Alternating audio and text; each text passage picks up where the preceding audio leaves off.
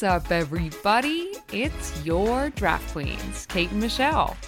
And welcome to another new, shiny episode of Drafts on Drafts, where Kate and I, your Draft Queens, drink a draft beer and just talk sports and culture and life. That's what we do on Drafts on Drafts. That is what we do. We drink and we know things.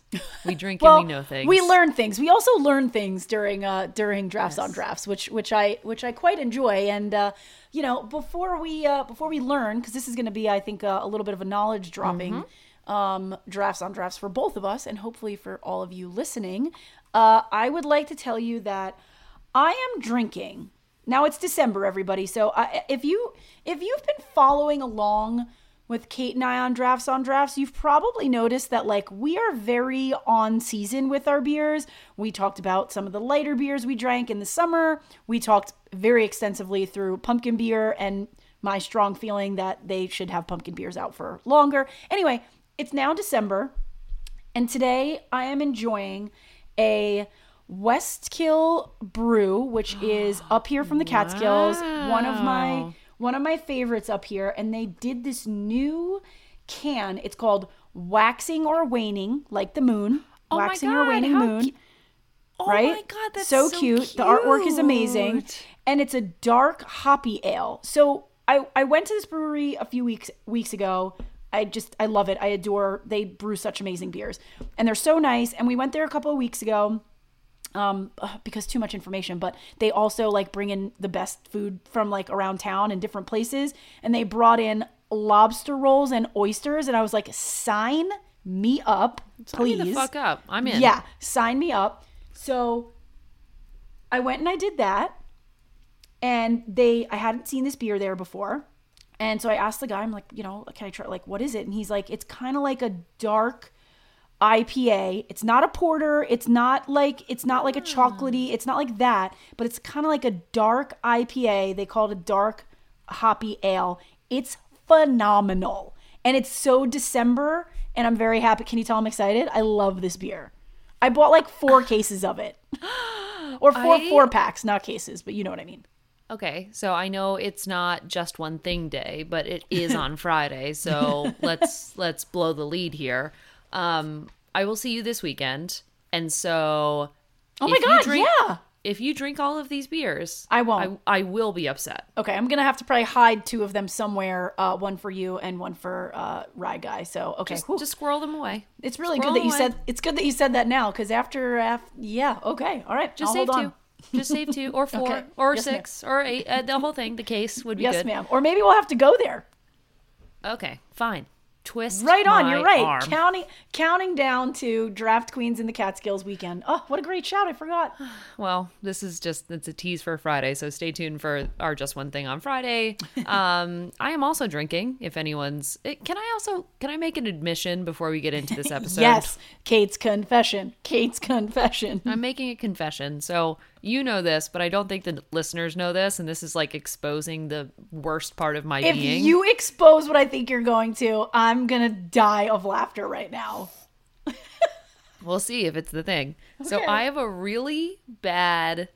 First of all, I drink a lot of tall boys. So today I'm having a Barrier Brewing Company IPA. It's called Money. I like that. Let's go Pink Floyd. Money. I like that. Money. And usually when you are having a heavy IPA, this is like a 7.5. Okay. For me, that's a lot. Mm-hmm. I can't finish the beer. Mine's a 7.2, this guy that I got today. Okay, I think mine's a 7.3, so here we are. Okay. My confession is that I often do not finish my beer. Oh my God, I put it in the fridge. I literally can't believe you're admitting this on the air. I just can't.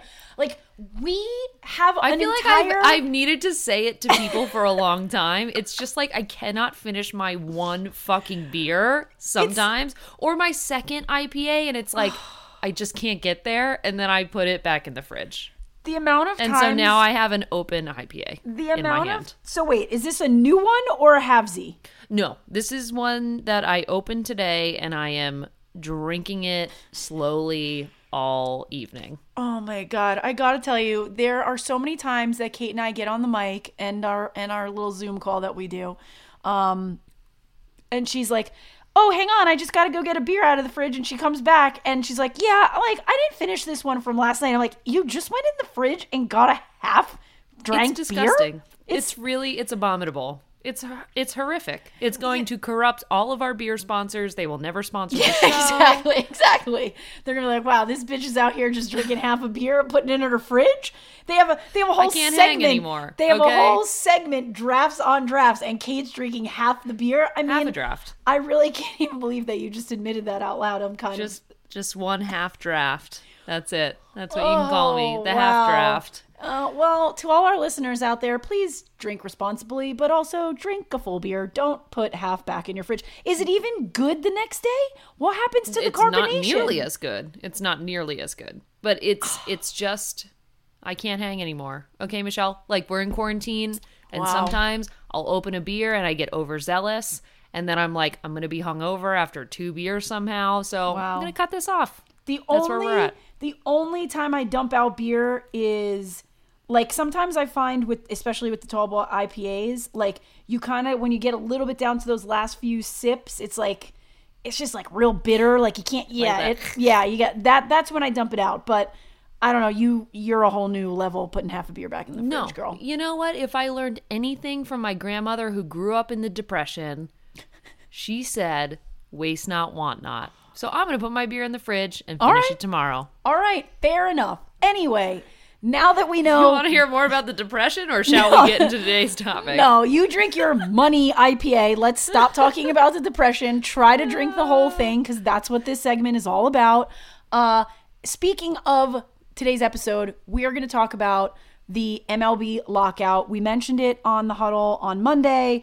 It's something that's not great news, but it's also something that hasn't happened in a long time, so we thought it would be worth doing a little... 101, talking about the current situation, but also just explaining what this means and when else it's happened in sports history. I mean, I can tell you a couple things about this. Okay. Maybe I can give you an idea of what I am learning happened with this MLB lockout. Yep. And then we can talk about what's happening next, because I'm not really sure.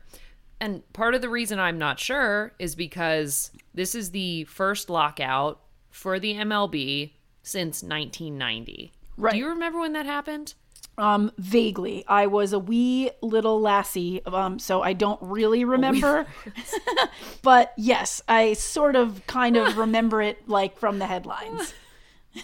Yes, as a wee little lass, I too, I was in utero at this point. But yes, this was back in the 90s, in 1990, and this was the last time that an MLB lockout actually happened.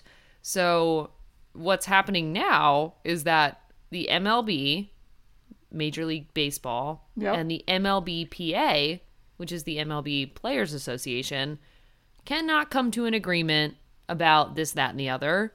And so they are reaching a lockout. My understanding of it is that this is very similar to just like a labor union, yeah? Seemingly, right? So like what a lockout means in this sense is the sport is on hold across all fronts until further notice. Right. Nobody's doing anything. Right. Nobody's doing anything. There's no transactions. There's no workouts at team facilities. There's no drug testing. It seems like the only thing that actually can and does continue during a lockout is that minor league teams are still allowed to continue. So this is only at the major level. It's not at the minor league level, which, thank God, imagine if they penalized the minor leagues too. That would not be good. That would stink. But I have more thoughts on that. But okay.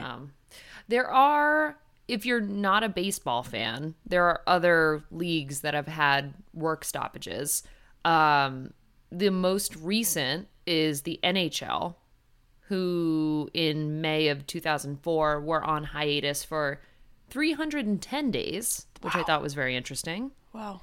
It's a lot of time. That is... the MLB was also on hiatus, as we talked about, as was the NBA for 204 days between 1998 and 1999. That one I really remember. That I was a little bit more of a bigger lassie back then, and that I really remember happening actually. Mm-hmm. Mm-hmm.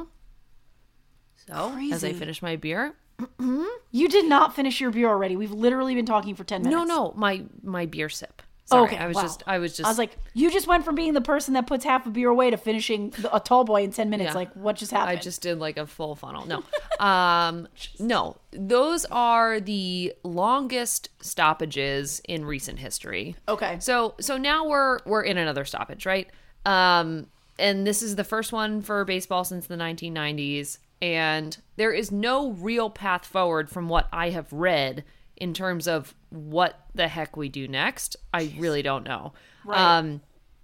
It seems like players, owners, execs, last time that this happened in 1990, they had about $1.4 billion in free agent contracts on players when this happened. Wow. So I don't know if that's like hanging in the pendulums or if that is something that they reap in terms of taking that money back while we're on hiatus here from baseball season.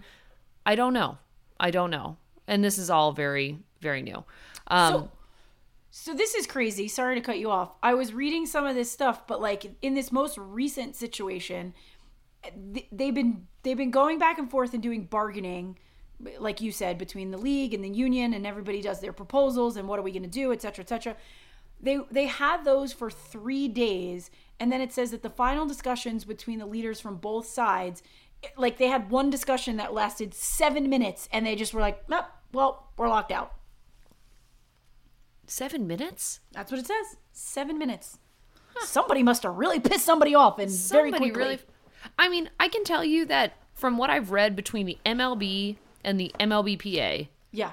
It seems like it's very contentious. So I guess I can give you two quotes from each side, and we'll see how it spins. Okay. The MLB commissioner said this. This is Rob Manfred. He said, despite the league's best efforts to make a deal with the Players Association, we were unable to extend our 26-year-long history of labor peace and come to an agreement with the MLBPA before the current CBA expired. I don't know what a CBA is. I don't have my MBA. I don't know this many acronyms, but that is what he said. Okay. And he also said, therefore, we have been forced to commence a lockout of major league players effective at 12:01 a.m. ET on December 2nd.